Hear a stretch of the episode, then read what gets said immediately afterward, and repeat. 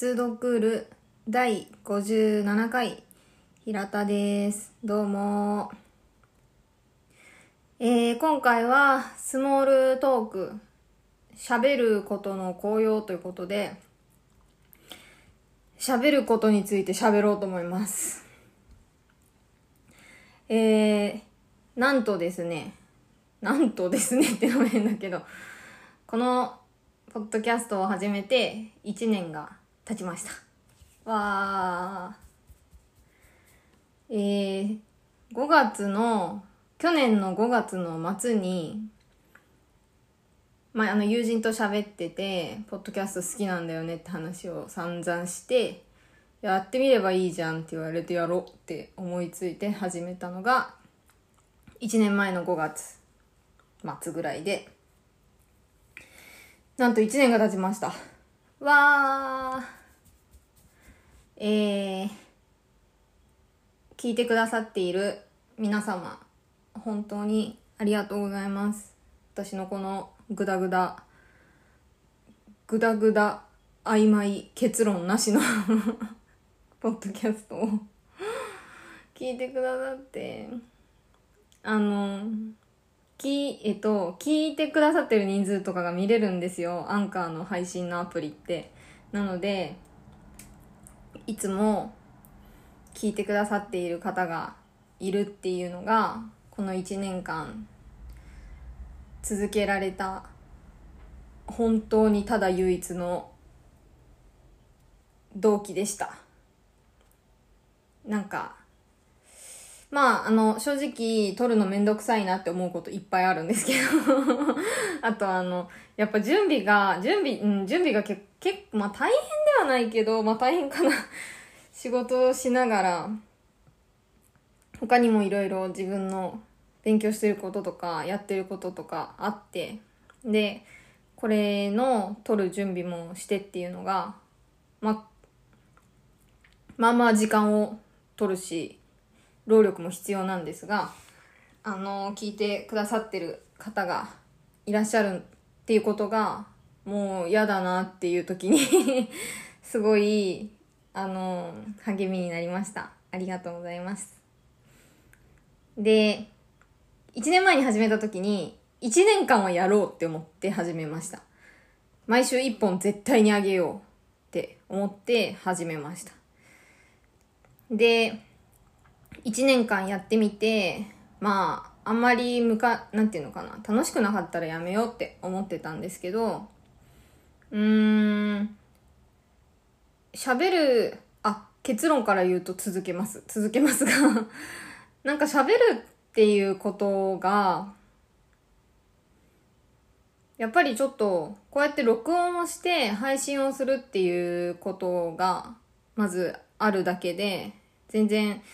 緊張感が違います。まあ当たり前っちゃ当たり前なんですけど、これはすごくやってみて、うん、体で感じれられる納得感というか、この微妙な、絶妙な緊張感のようなものっていうのは、とても、なかなか自分のに、普通に生きてる時にはない緊張感なので、それがすごくあ、で、なんかその緊張感によって、自分のこのポッドキャストの中身も、うん、なんていうんですかね、質が上がっているような気がします。うん。まあ、台本もちゃんと作んなきゃなってなるし、あんまり変なことは言えないし、たまに言ってるかもだけど、言えないしとか、そういうのがあって、うん、普通におしゃべりするの私は好きだし、人の話聞くのも好きなんですけど、こういう風に喋れる場所を持ててるっていうのは、なんていうか、自分のためにもすごくあの貴重な時間だなって思っています。それに、あの、散々準備がめんどくさいとか言いましたが、結構楽しいです。あの、この日までにこれを取らなければならないというリミットが ああると、なんか、いや、なかなか、まあ、わかんないですけど、大人になってからリミットってなかなかないですよね、プライベートで。あの、資格の試験とか、もうああいう外的要因がないと、本当になんていうかグダグダになっていくというか、その勉強とかなんでも。まあ私、てかまあ私はそうなんですけど。で、自分である程度、なんていうんですかね、このそのゴールとか計画を立てて、まあ勉強したりとか本読んだりとかやるんですけど、それも自分の個人的な大変融通の利く計画ですので、どんどんグダグダになっていく。まあいいかなとも思ってるんですけど、別に まあ、あんまりそんなね、ストイックにやってもねって思ってやってる部分もあるんですが、でもやっぱりこうやって、いついつまでに録音して、この日の9時までに絶対に配信しなきゃいけないっていうのが、そして聞いてくれている人がいるっていうのがあると、あの、なんか、張り合いが出ていいなって思いました。仕事でもね、そういう締め切りとかあるから、あの、そんなプライベートまでっていう人もいるんだろうなって思うし、私も昔はそう思ってたけど、やってみると案外いいもんだなって思います。自分で決めてるからかな。うん。その辺がいいなって、あの、普通に楽しいなって思っていますし、うん、なんかめんどくささとか、そういう、まあ、準備するのたまに大変、自分が普通に忙しい時とか大変っていうのとかも、うん、なんかやりたいことの中にある、そういう煩雑性っていうものは、うん、やりたいことが全部飲み込んでいってしまうんだなと思いました。なんか、うん、好きなことを仕事にできないとよく聞くし、そうやって言われて育ちましたが、まあこれは全然仕事じゃないから、あのお金とか発生してないし、だからまあ気楽にやれてるっていうのももちろんあるんだけど、なんか自分がやりたいなって思ったことを、こうやって人に発信するような形でやってみて、でまあこのチャンネルは全部一人でやっているので、まあ、全部自分の責任の責任って、まあ、自分の責任の中にあるっていう中でやりたいことっていうのをやってみていてなんかそういう面白いなとか楽しいなとかそういうことがいろんなそのもろもろの現実性を飲み込んでいくんだなっていうことを経験できているのもとても、うん、嬉しいですね。普通に。大人になってから、こういう風なこと経験できると思ってなかったし、大人になってからの方がもしかしたら自由なのかもなっていう風に思うようになりました。は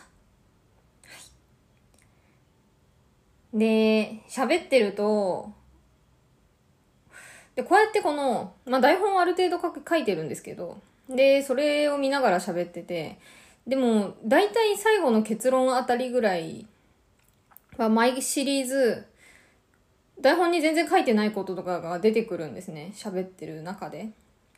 あれがすごく、うん、まあなんか人と話してる時も時々あるし、その、あ、自分はこういうこと考えていたんだみたいなのってあるし、皆さんも全然経験あると思うんですけど、なんかやっぱり、私はこの本っていうものを、まあ、題材にして喋っているので、このポッドキャストでは。その本の中での発見の度合いが深まってているなっていう感じがしていて、それがすごく楽しいです。それがすごく楽しいから続けられてると思う。うん。なので、なんていうか、次の一年も細々とやっていこうと思っています お耳がお好きの際にはぜひ聞いてください。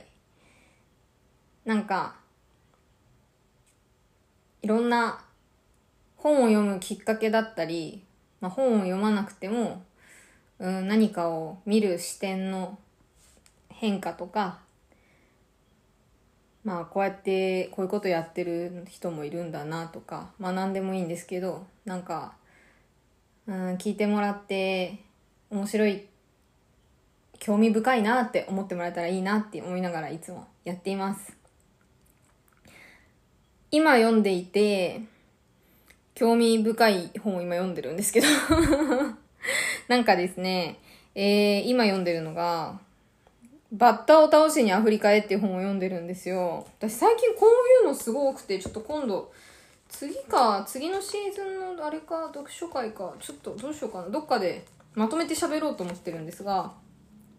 これは前のウルド幸太郎さんっていう昆虫学者がバッ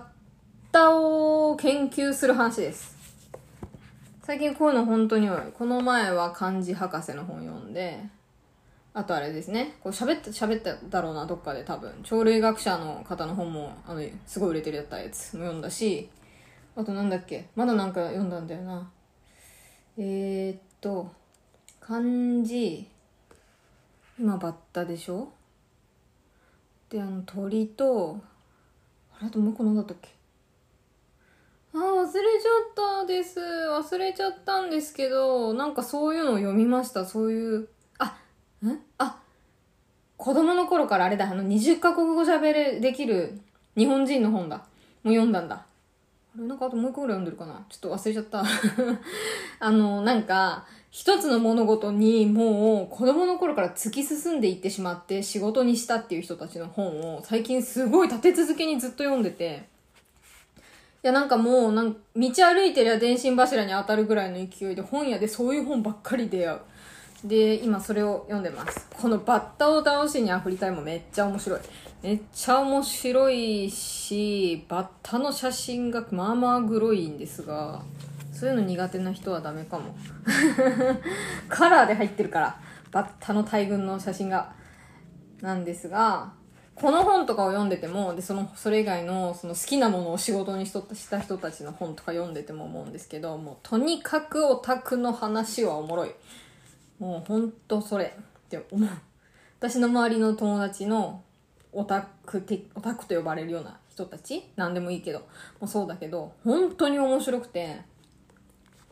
なんていうか、面白いし、なんかグッときますよね。興奮してきちゃった。グッとくるなーって語彙力がないんですが、毎回思ってて、こうそういう人の本読むの大好きなんですけど、なんか私も一本オタクとして、時々誰かの心にグッとくる話ができたらいいなと思っております。はい。というわけで、今回はこんなところで、来年も頑張りますんで、頑張ります？来年も、ん？来年？この1年もいい脳が取れるようにやっていこうと思います。皆さん聞いてください。えっ、と、あと、なんだっけな。あ、概要欄に、あの、インスタとかツイッターとかを前、まあ、からちょろっと載せてたんですが、えっ、と、メールアドレスも今回から載っけようと思いますので、お便りが、もしあれば、ください。はい。というわけで、今回は、スモールトーク、喋ることの効用ということでした。いつもありがとうございます。またね。